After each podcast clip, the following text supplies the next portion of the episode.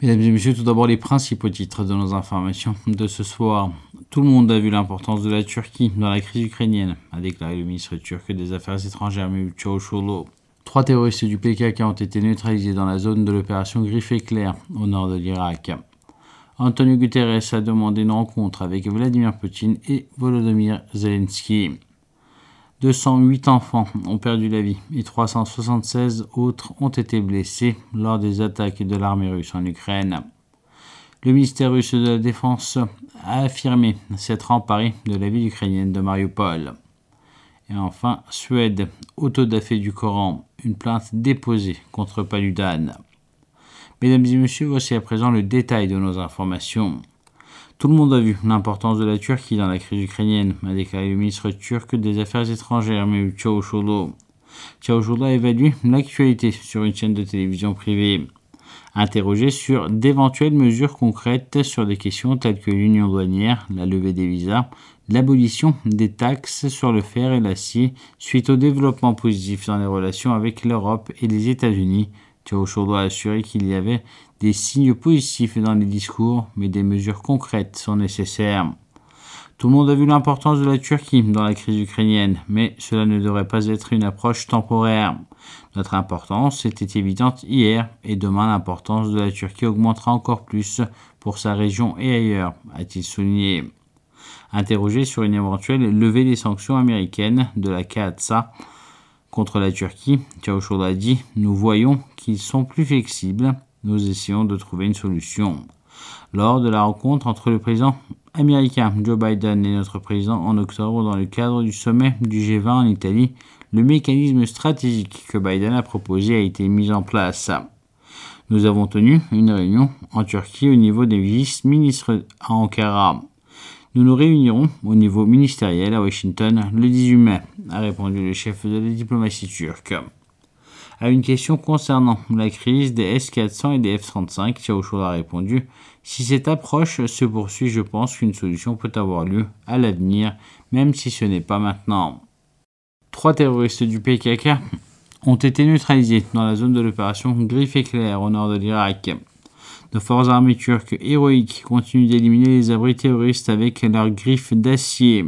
Trois terroristes du PKK détectés dans la zone de Griffe éclair au nord de l'Irak ont été neutralisés avec nos véhicules d'appui. Ah non, c'est le ministère turc de la Défense nationale.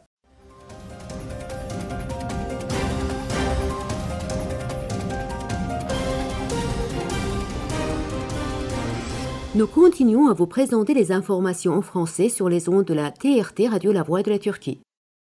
Le secrétaire général des Nations Unies, Antonio Guterres, a demandé une rencontre avec le président russe Vladimir Poutine et le président ukrainien Volodymyr Zelensky. Le porte-parole du secrétaire général de l'ONU, Stéphane Dujarric, a déclaré lors de son point de presse quotidien que le secrétaire général de l'ONU, Antonio Guterres, a envoyé une lettre aux missions permanentes de la Russie et de l'Ukraine auprès de l'ONU. Dujarric a fait savoir que dans la lettre, Guterres a demandé à rencontrer Poutine à Moscou et Zelensky à Kiev pour discuter des mesures urgentes à prendre pour la paix en Ukraine. Les troupes russes avaient lancé une offensive contre l'Ukraine le 24 février. 208 enfants ont perdu la vie et 376 enfants ont été blessés lors des attaques de l'armée russe en Ukraine. Dans un communiqué, le procureur général d'Ukraine a indiqué que 1141 établissements d'enseignement ont été endommagés lors des bombardements de l'armée russe, dont 99 ont été complètement détruits.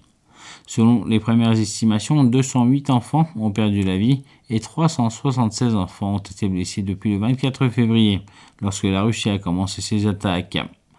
La vice-première ministre ukrainienne Irina Verechuk a annoncé que quatre bus d'évacuation ont réussi à quitter Mariupol dans le cadre du couloir humanitaire ouvert hier pour l'évacuation des civils. Les civils qui ont passé la nuit à Berdyansk atteindront Zaporizhia aujourd'hui. Soulignant que le travail d'évacuation des femmes, des enfants et des personnes âgées se poursuivra aujourd'hui, Verechuk a noté que la situation sécuritaire dans les zones de guerre est complexe et pourrait changer à tout moment? Entre-temps, le conseiller principal du bureau du président ukrainien, Oleksiy Arerestovitch, a indiqué qu'il y avait actuellement environ 90 000 soldats russes en Ukraine. A déclaré que 22 000 soldats russes supplémentaires attendaient à la frontière ukrainienne.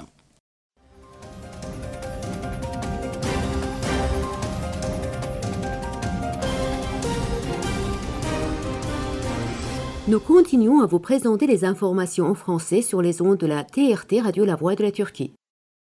Le ministère russe de la Défense a affirmé s'être emparé de la ville ukrainienne de Mariupol. Selon l'agence de presse russe, le ministre russe de la Défense Sergei Shoigu a déclaré au président Vladimir Poutine que Mariupol avait été prise. Présentant un rapport à Poutine sur la situation actuelle à Mariupol, Shoigu a déclaré que les forces russes avaient pris le contrôle de la ville. Notant que 1478 soldats se sont rendus, Shoigu a noté qu'il y avait encore plus de 2000 combattants ukrainiens à l'usine Azovstal de Mariupol. Shoigu a déclaré à Poutine que plus de 142 000 civils avaient été évacués de Mariupol, que l'usine d'Azovstal était assiégée en toute sécurité et que la situation dans la ville était calme. Poutine a félicité Shoigu pour l'opération réussie à Mariupol. La prise de Mariupol est un succès. La sécurité des Ukrainiens quittant Azovstal sera assurée, a déclaré Poutine. En outre, Poutine a exigé que l'usine Azovstal de Mariupol ne soit pas perquisitionnée et que les forces ukrainiennes qui ont déposé les armes soient bien traitées. Poutine aurait ordonné le blocus des installations.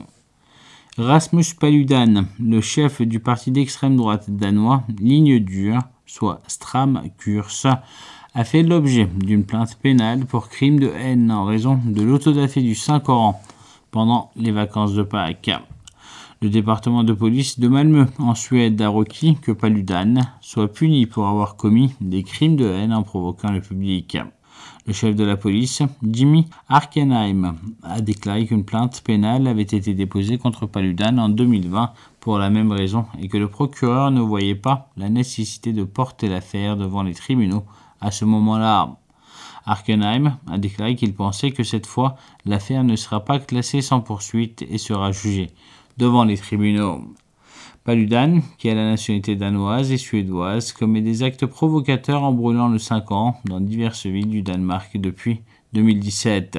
Au cours du mois de Ramadan l'an dernier, il a poursuivi ses provocations sous protection policière près des quartiers musulmans et des mosquées. De même, cette année, il a continué ses provocations dans la capitale suédoise Stockholm et dans les villes de Malmö, Norrköping et Jönköping pendant les vacances de Pâques. Les manifestants qui réclamaient son arrestation ont également attaqué les policiers à coups de pierre en brûlant des pneus sur les routes. Au cours des incidents, 26 policiers et 14 manifestants ont été blessés et 20 véhicules de police ont été incendiés et endommagés. Mesdames et messieurs, c'était nos informations sur les ondes de la radio La Voix de la Turquie.